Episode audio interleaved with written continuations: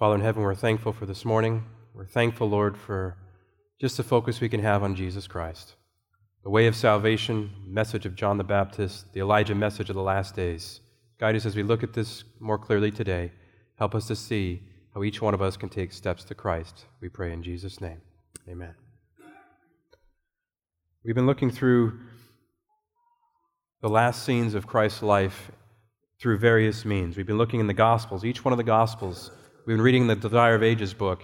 And now, as we prepare to go into the Old Testament and to look and see pictures and glimpses of Christ throughout the Old Testament, I wanted to make sure that the steps to Christ that we're going to look at here this morning, how the steps that each one of us can take to approach Him on a regular basis, was clear.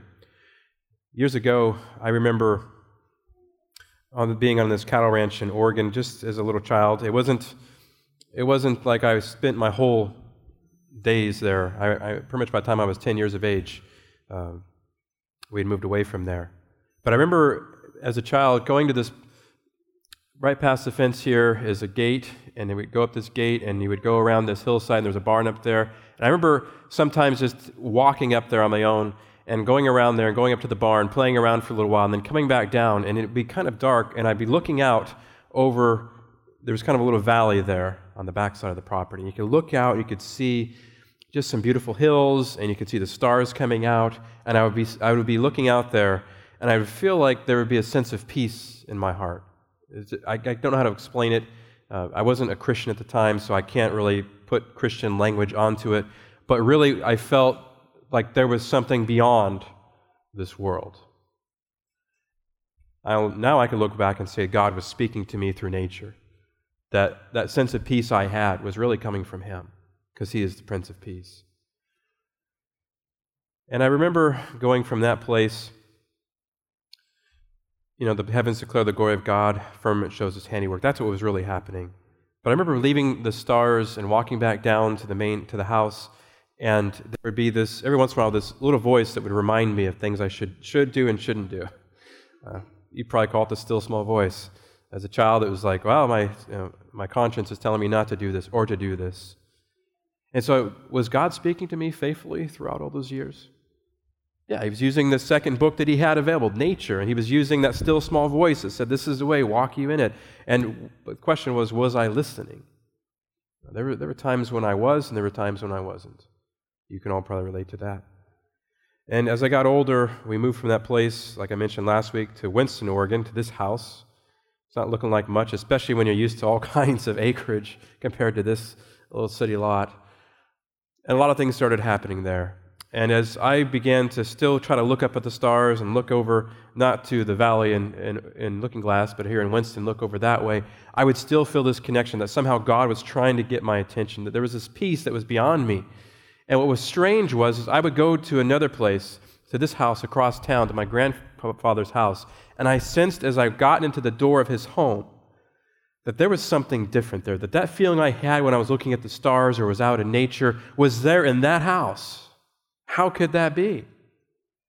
I wasn't even in nature anymore, and yet there was this feeling that I could relax, that somehow God was and I kind of knew about God a little bit, but it was really a distant memory that somehow God was talking to me while I was there. And he would have Bible readings every night. It was a tradition for him to have him in the morning, have him in the evening. And I remember when I was younger, I was more open to it. When I got older, I just literally went like that. I, I, I would go in the living room and I would put my fingers in my ears. And what was strange about a couple of those times is I could still hear him reading like it was loud and clear. That was strange. But one night after he read a text out of Revelation about a lake of fire, I uh, went back to my house across town. I started laying down, going to sleep, and I just could not get it out of my mind. This lake of fire, this burning going on. And I went to sleep that night, and I had a nightmare on my street. It was just this crazy vivid nightmare of me being in a molten lake of lava and somehow I wasn't burning up. You know how if you throw something in molten lava, it should, it should just incinerate, right? I wasn't burning up. I was, in fact, I was like roasting on the inside, and I was sweating and all this, and, and I'd come up, and I, it'd be like in a sauna. Be you're breathing in all this hot air, and in the dream, it was so real. And I remember somebody pushing me back down when I came up, and it just kept going like that. For, I don't know how long I went in the night. I know I woke up, and it was partway through the morning when I finally woke up with sweat drenching me and all of that. And so it was strange. I had this peace, and yet I had this unrest. Which way would I go? I wanted the peace. I didn't want the fire, especially the lake of fire with the devil or somebody with something plunging you down into it. But I really didn't feel like the, that picture of God was really that accurate anyway, of an ever burning hell. So I was kind of rejecting of that. But yet, deep down, I knew that there was the possibility that I could burn and the question was, to my mind, could I ever just have peace and not be a part of that lake of fire? Maybe you have different backgrounds and you're here for different reasons, but deep down inside, that's the real question, isn't it? Could I have peace with God? Not be afraid of God, but have peace with God. To know a God that is not going to burn me forever and a God that's really there to seek me and wants me to live forever with Him. Could I ever know that God. I would walk the streets and uh, do some behaviors that I regret even knowing about. And eventually it found me not uh, back to my grandfather's house, but actually in the Douglas County Jail a couple of times by the time I was 16, and I think it was the third time by the time I was 17.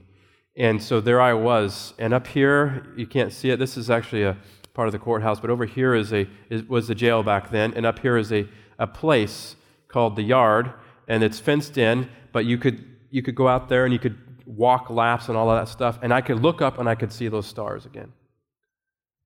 And that same nagging feeling was there. That I knew God was real. That I knew that the peace that I wanted, my grandfather had, and others had it. And now there I am looking up at the stars, feeling a sense of calmness as I think about someone greater than myself. But yet, my steps to Him, I just didn't quite know what steps to take. I remember after being out in the yard one time, I came back into the day room of that cell block because my bed was on the, on the day room floor. We had nine guys, eight rooms, so I was sleeping on the floor. And I remember going over to the bookshelf, and I've told this story before, but I grabbed clumps of books, put them in my pillowcase, just hoping to lift weights and get rid of, you know, just the feeling of frustration and whatever else was going on in my life. I was really actually mad at the lawyer because I couldn't lie my way out of jail that time. And as I was lifting and those weights, it wouldn't work. I grabbed another clump, and there was a little book that said something about freedom, had a white dove flying out of a golden cage. Now, of course, I wanted freedom for the wrong reasons, but deep down, I also wanted something else. I wanted that peace. And so I did what only anybody else would do. I read the book. It told me that I separated myself from God, that, that really the reason why I felt this distance as I looked in the night sky was because of my own choices that I had made. And I knew that. I knew I had hurt people I'd hurt myself, and, and I, I imagined that if there was a God, then in some way I'd hurt him as well. There was a separation between me and him. It also talked about how, apart from him, I'd be going a path that was destined for death. He was a life giver, and, and so if I'm going away from him, then I'm going naturally down a path towards death. And it pointed out that Jesus was then God's solution, the way that I could turn back and have that peace and bridge that gap was not myself. It was what God had done.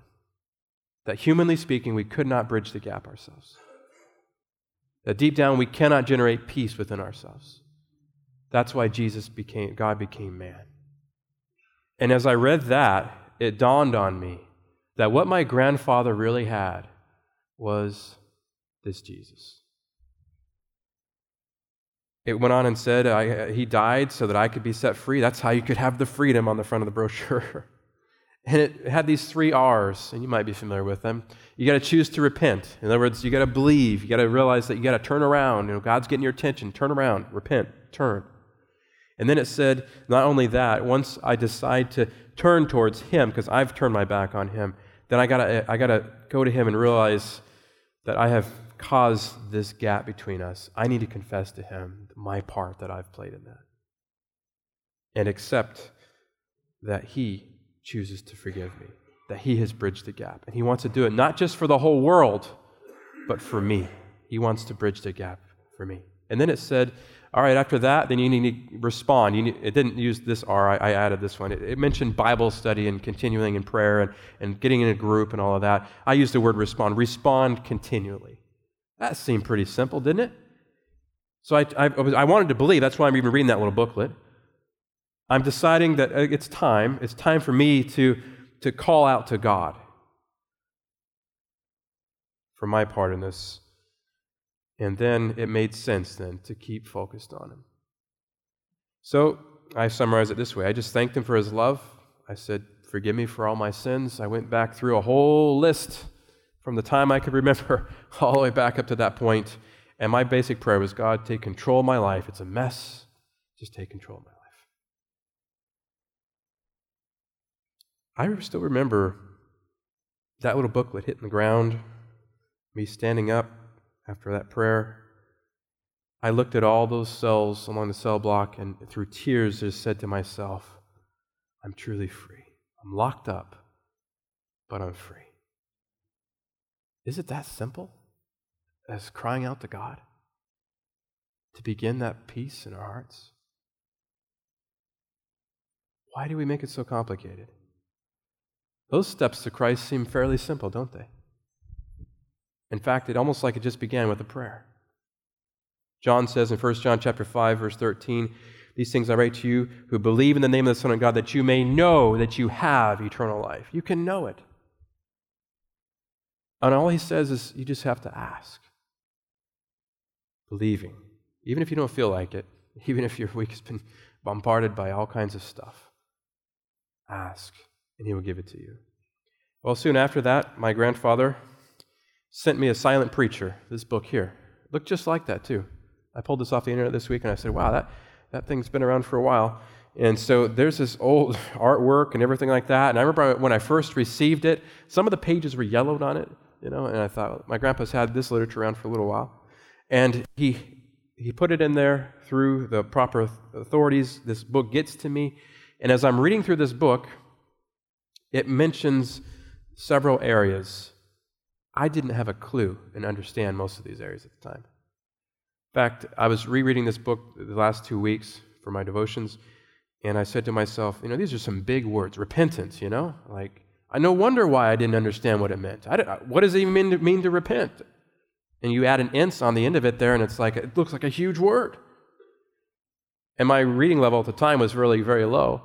And simply put, the book said, you got to just turn around. You hear the voice of God calling you, convicting you through the Holy Spirit. That's a gift of grace. God's been kind to you just even for the fact you can hear his voice. If you hear his voice like Adam and Eve in the garden, just turn around. Where are you, Adam? Where are you, Murray? That seems pretty simple.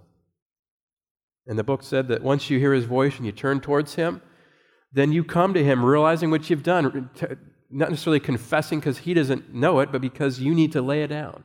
You need to lay it aside and you ask Him for forgiveness. You could apply this to every relationship, couldn't you? Especially to the one between us and God. And then you submit to God, and Ellen White says we wage war against self when we do that. There's a war to be waged. It's not like we just, hey, I believe, I believe, and that's it. She says that, that you have to submit to God and wage war against yourself. All those things in the past you could do a genogram and look back in your generational sins. You could see what affected your great grandparents and your grandparents and your dad and you and your children. You could look back and see that those things there, you could literally have freedom from them if you wanted to. If you want to wage war against all of that. Some people say God can never forgive me. That is a total bogus lie. Doesn't it say that he visits iniquity to the third and the fourth generation? But what about mercy. How many generations? Some Old Testament translators say thousands of generations. You could just say thousands, whatever. It doesn't matter. Thousands of people in my family genealogy would mean it's going to go down for a little ways. He can forgive if I will come to Him. And I want to wage war against that past. And how do I wage it? She says, with His love and grace. I mean, those words are so overused today, though. Love and grace. Oh, He loves me, He loves me. And, uh, and then we do grace the same way. It's, these are deep, significant words, which means that God has chosen to care about us, even if we're unloving. He's chosen to show his face of kindness. He even says he, he has grace in his eyes for us. Wow, that's, that's another interesting step then. I can wage war with him showing his kindness to me and helping me. And then she goes on, and, and I'm, I'm summarizing into a fourth step. She says that then we can pass the test of discipleship, not a bookmark memory uh, mission statement that you've got to come up with, but the test of discipleship. What is it? She says, Of whom do we love to think about? Of whom has our thoughts? Of whom do we love to talk about? That's the test of discipleship, the questions to ask yourself. If deep down inside you love thinking about Christ, if deep down inside, if you had your way and, and you could just step out of yourself and just leave all that junk behind, you could just talk about them all the time. If everybody would listen, you know, you hand out all that literature. I'm thinking of Debbie and how she's handing out literature there. People with Vic, you, you, everyone here, you know, when you, you hand something out to somebody, you just wish they would listen. You know, that feeling you have inside that when they do, that joy, and you just want to talk about it and share it everywhere. Wouldn't you like to have that all the time? If you do, then that shows that you're his disciple. It doesn't matter how you feel, or if you've been sick like I have, or others who, who you guys, we've all have health problems. It's an amazing, amazing time of the year. It's just, you almost want to just can church and send everybody home and, you know, or have you give you guys masks at the door. But it doesn't matter how you feel, good or bad today. This is not based on how we feel. This is based upon the fact from God's word, which says that if you loved to think about him, if your thoughts are on him, if this mind of Christ is be in you, then you are Christ. Heirs according to the promise. And I thought as I read this book in the jail there, I didn't understand it. Now this week I'm just starting to really unpack it more and more. I read it several times since then. But are those steps really that new? You know, are they new in the 21st century and, and then back when Ellen White wrote that book? No, they're really not that new. You go back to the Old Testament. I'm quoting directly from this little booklet that my grandfather gave me. He says, it says it this way Many are the figures by which the Spirit of God has sought to illustrate this truth. What is it? This idea of coming to Christ. And make it plain to souls that long to be freed from the burden of guilt. He has tried in all kinds of ways to paint pictures, individual portraits in front of each one of our faces for us to see how we could be free from guilt and sin. Speaking of Jacob, she said, When after his sin in deceiving Esau, Jacob fled from his father's home, he was weighed down with a sense of guilt. I mean, he ought to be. He not only deceived Esau, but he left his, his mom and his dad in the, in the hands of people who were really of pagan mindset. I mean, can you imagine that in their old age? The sorrow that Esau and them brought to the mom and dad?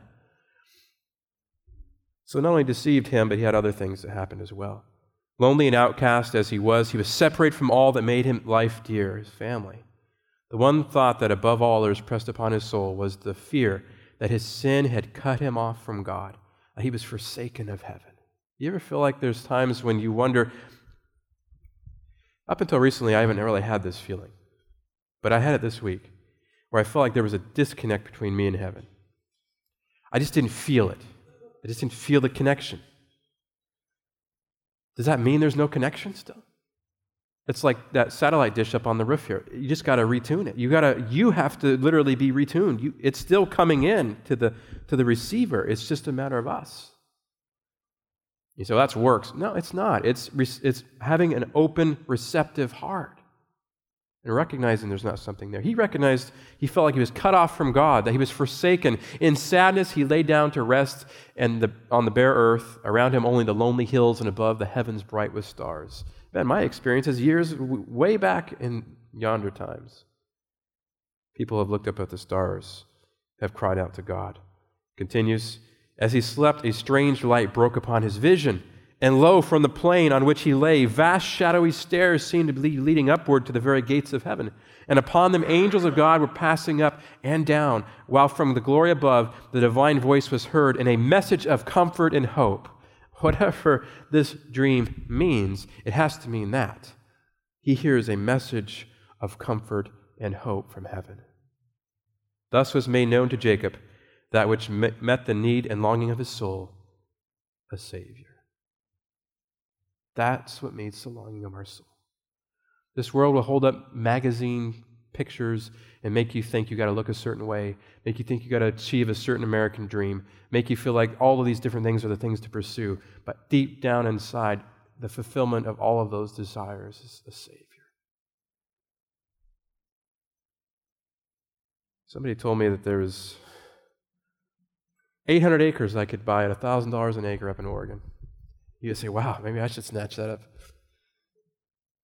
But the thought occurred to me not only would it place my family in financial ruin, but if I win one person to Jesus, just one, that person will be of more value than all the houses and lands of this world.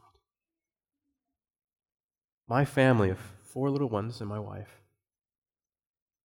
I mean, sometimes you'll call and you'll get my cell phone message instead of me. There's a reason for that. If you call me on Friday night, I'm having family worship. If you call me at lunchtime, I'm eating with family lunch with them before I hit the road. Okay, so why is that? Because my family is of that much value to me. Each one of us is of that much value to God.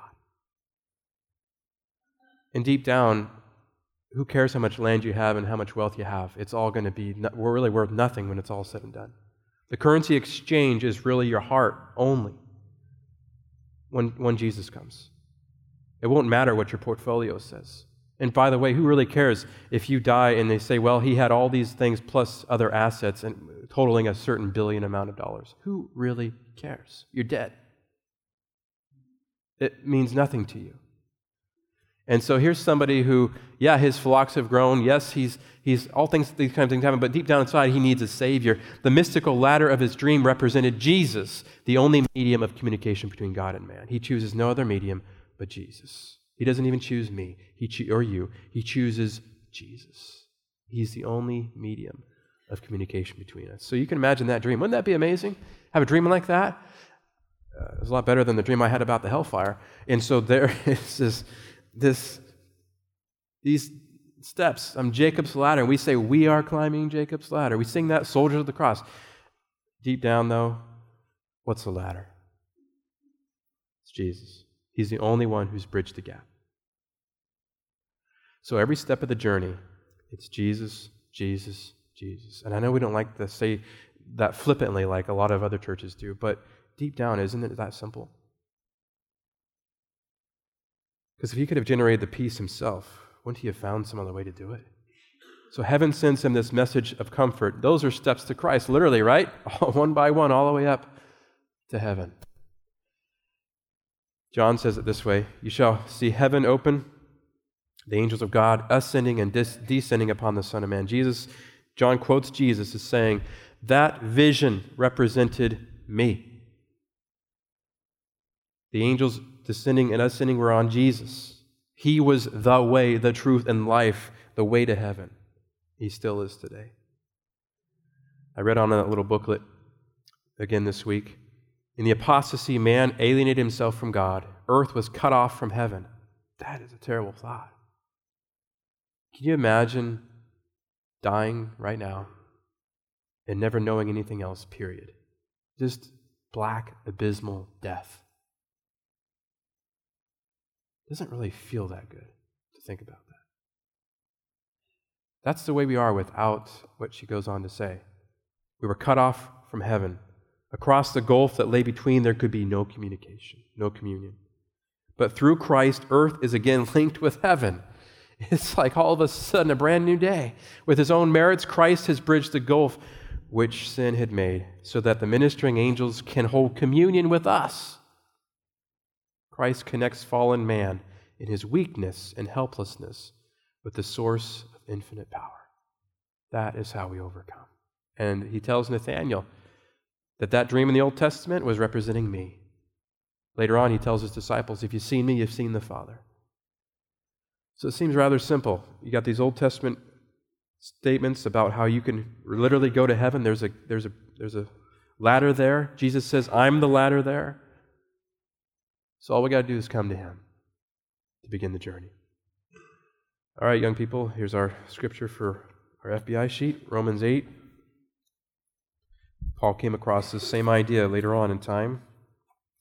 Romans chapter 8, verse 7.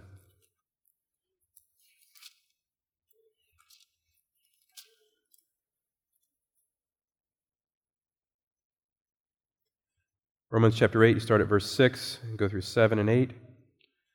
To be carnally minded is death, but to be spiritually minded is life and peace.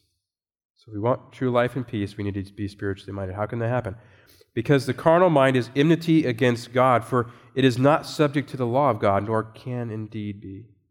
So then, those who are in the flesh cannot please God.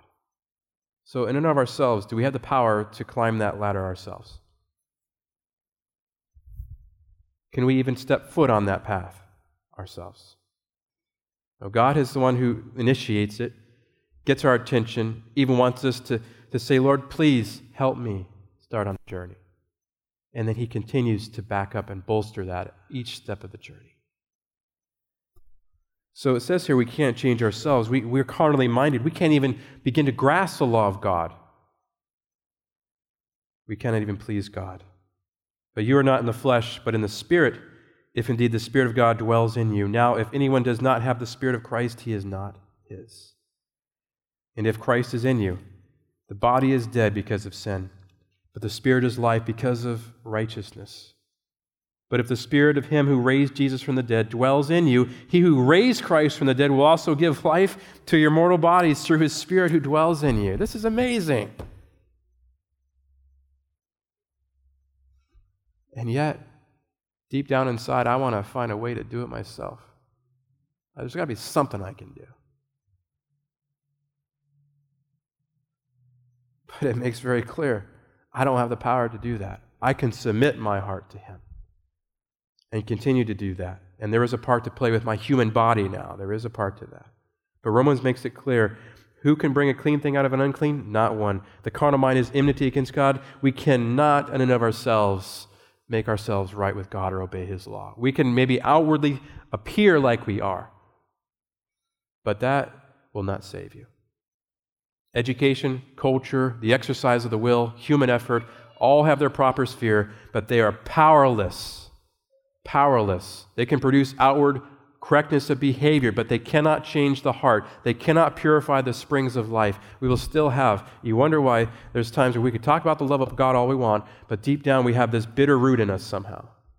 How do we get rid of that? There must be a power working from within, a new life from above before men can change, be changed from sin to holiness. That power is Christ. His grace alone can quicken the lifeless faculties of the soul and attract it to God to holiness. In, by ourselves, we're not even attracted to God. And this is saying over and over again, it's from within, from within, from within. So I'm powerless, so are you. I'd like to be able to find a way I could have uh, more of a part in this whole thing.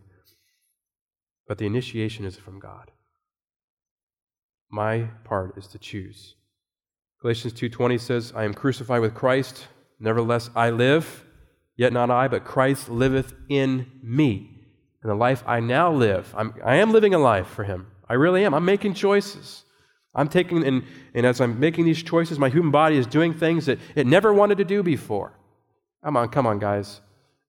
Tofu, are, are we really comparing that to the meat? I mean, I, who would ever see this, this guy growing up on a cow ranch eating tofu? I mean, that's an interesting choice, isn't it? Sitting here in church with you on Saturday morning instead of doing the things I want to do, humanly speaking. There's no way I'd even do these things if it wasn't for some kind of change from within. I, humanly speaking, didn't have a, want to have a desire to even be here on a Saturday morning. Worse enough, getting me on there on Sunday morning, let alone a Saturday morning. And so this is saying a life I now live. I live by faith in the Son of God who loved me and gave himself for me. It's not, I'm not even living for myself anymore. Something has happened. Murray has died.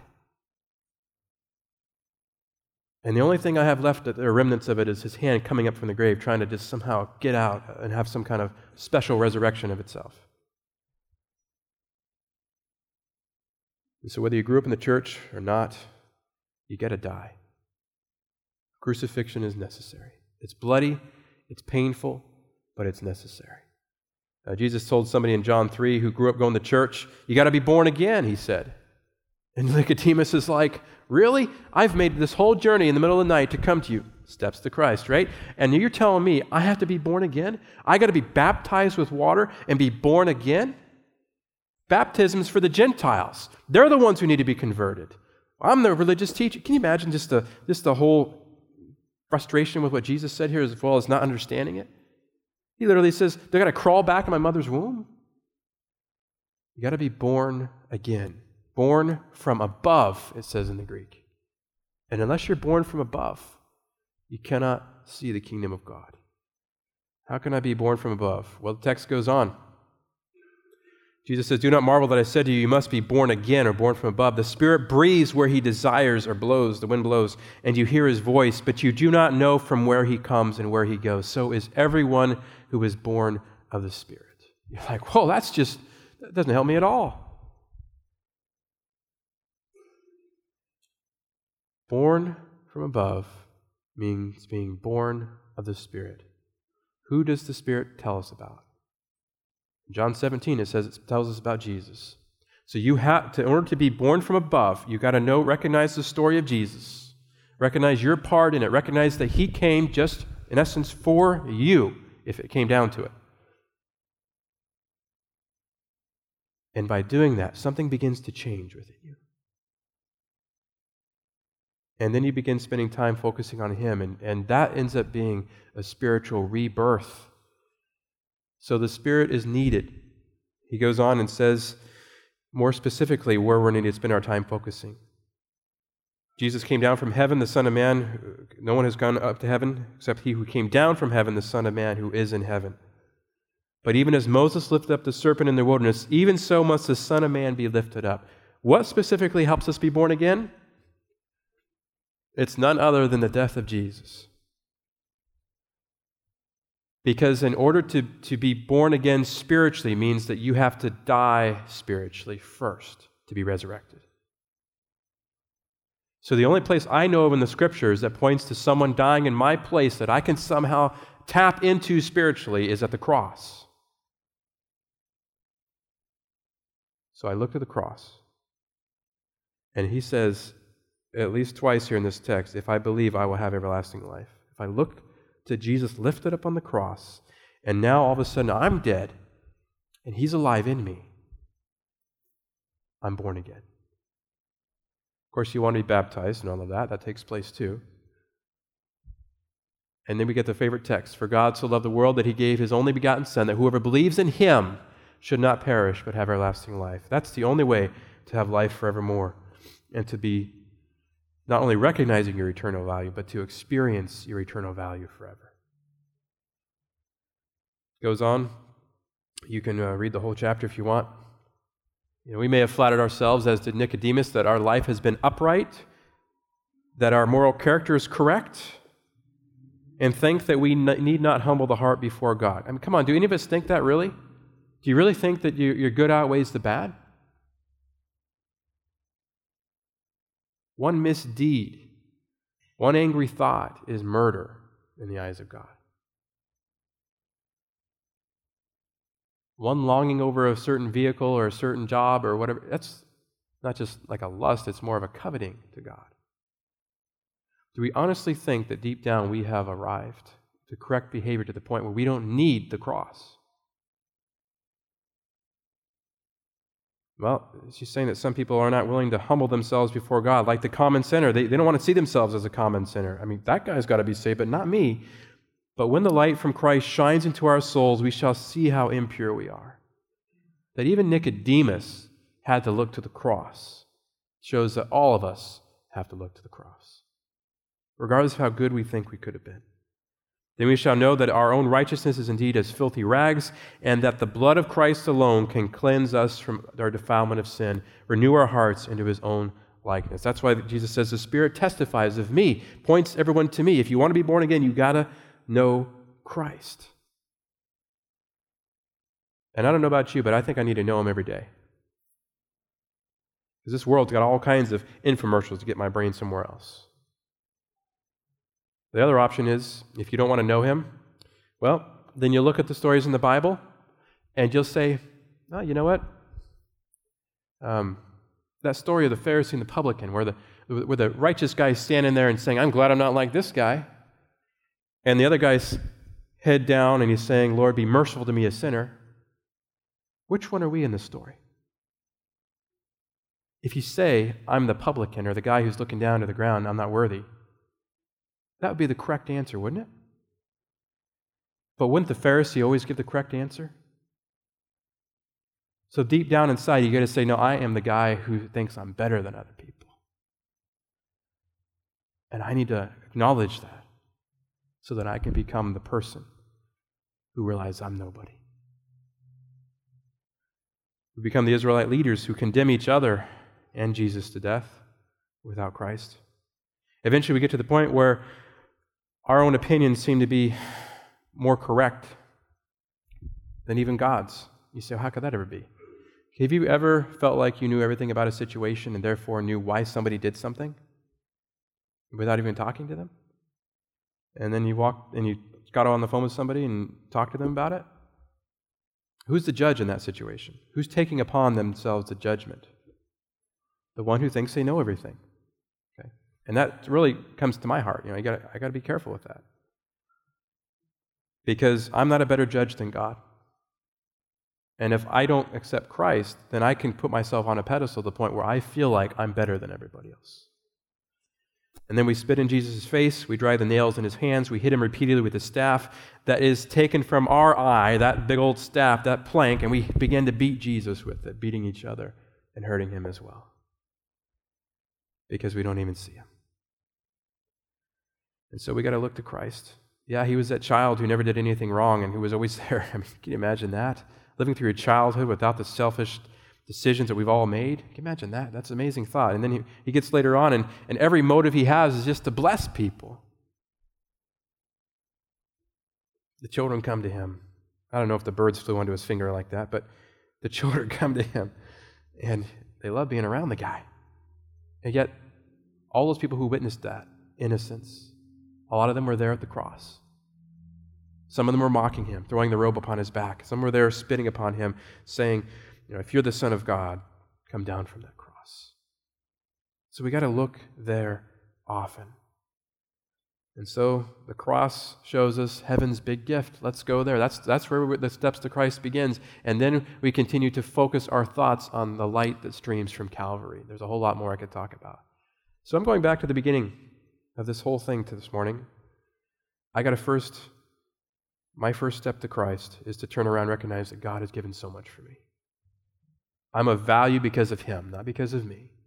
Then I got to confess to him that I have messed up. Lord, please take, take control this. And then now, Lord, I want to wage war against that old life. That's consecration. And then now I want to have my thoughts focused on him to the point where the most pure thought I have is to think of Jesus. Those are some pretty simple steps to Christ. Otherwise, it becomes a drudgery because a profession of Christ without this deep love is mere talk, dry formality, such a heavy drudgery. It gets heavy at a point where you want to give up. And so I want to focus on Jesus, those steps. I'm going to change it into myself now. I need to turn to Jesus and recognize I'm of eternal value. But I also need to seek forgiveness for what I've done in the past. And I need to consecrate myself. God, I'm going to wage war against my old life. I'm going to do it with your love and your grace. And God, do you have my thoughts? Do I have peace with God? I do, without money, without price. I found, as I look back and how I became a Christian and I continued walking with Christ, all those steps were in my experience. And so, when I was looking out at the night sky as a young person, it was pretty simple back then. There's a peace that you don't have. Now I've got the peace. And so now as I look up at the sky, it's almost like, keep looking, Murray, keep looking up until you hear the shout. It's going to happen soon. And we're going to go to wonderful places together. And then, as I look to the cross, I keep looking to, and seeing what Jesus has done for me. And I look up and I don't doubt anymore. I call out to Jesus. I come with my whole heart so I can be, have a blessing. Beautiful prayer there on page 54 of that book. So, years ago, there I was, a new Christian, I got this little book. I know some of you have this version now. And if for some reason you need a copy of this, let me know. But that little book was given to me. And this very week, my testimony is that it reminded me of how simple it really is. That my steps to Jesus that I can take every day are very simple. I got to recognize my need. I got to come to Him and say, yeah, I'm not worthy. Lord, take control of my life. Give me the victory I need. Keep my thoughts focused on you. And so that nightmare is actually a true story in a way. You know, there is going to be some fire, but I'm not afraid of that fire. I'm looking forward to that cleansing fire that will, will permeate this world and will transform it into something new. I'm looking forward to the day when those steps to Christ that were prophesied in the Old Testament and confirmed in the New Testament and confirmed in my heart will lead me all the way to heaven. That beyond the idea of just focusing on the cross, I want to focus on Him, that He is coming back. That's quite a hope, isn't it? That every step of the journey that we take forward brings us closer to something like this. That's a lot of encouragement. That's a wonderful hope. And I hope that all of us can be there on that day. Father in heaven, we have this love, this love that the world is waiting for. Help us to keep the steps to Jesus simple and the steps to his kingdom that's coming soon even simpler, Lord. Help us to stay focused on you.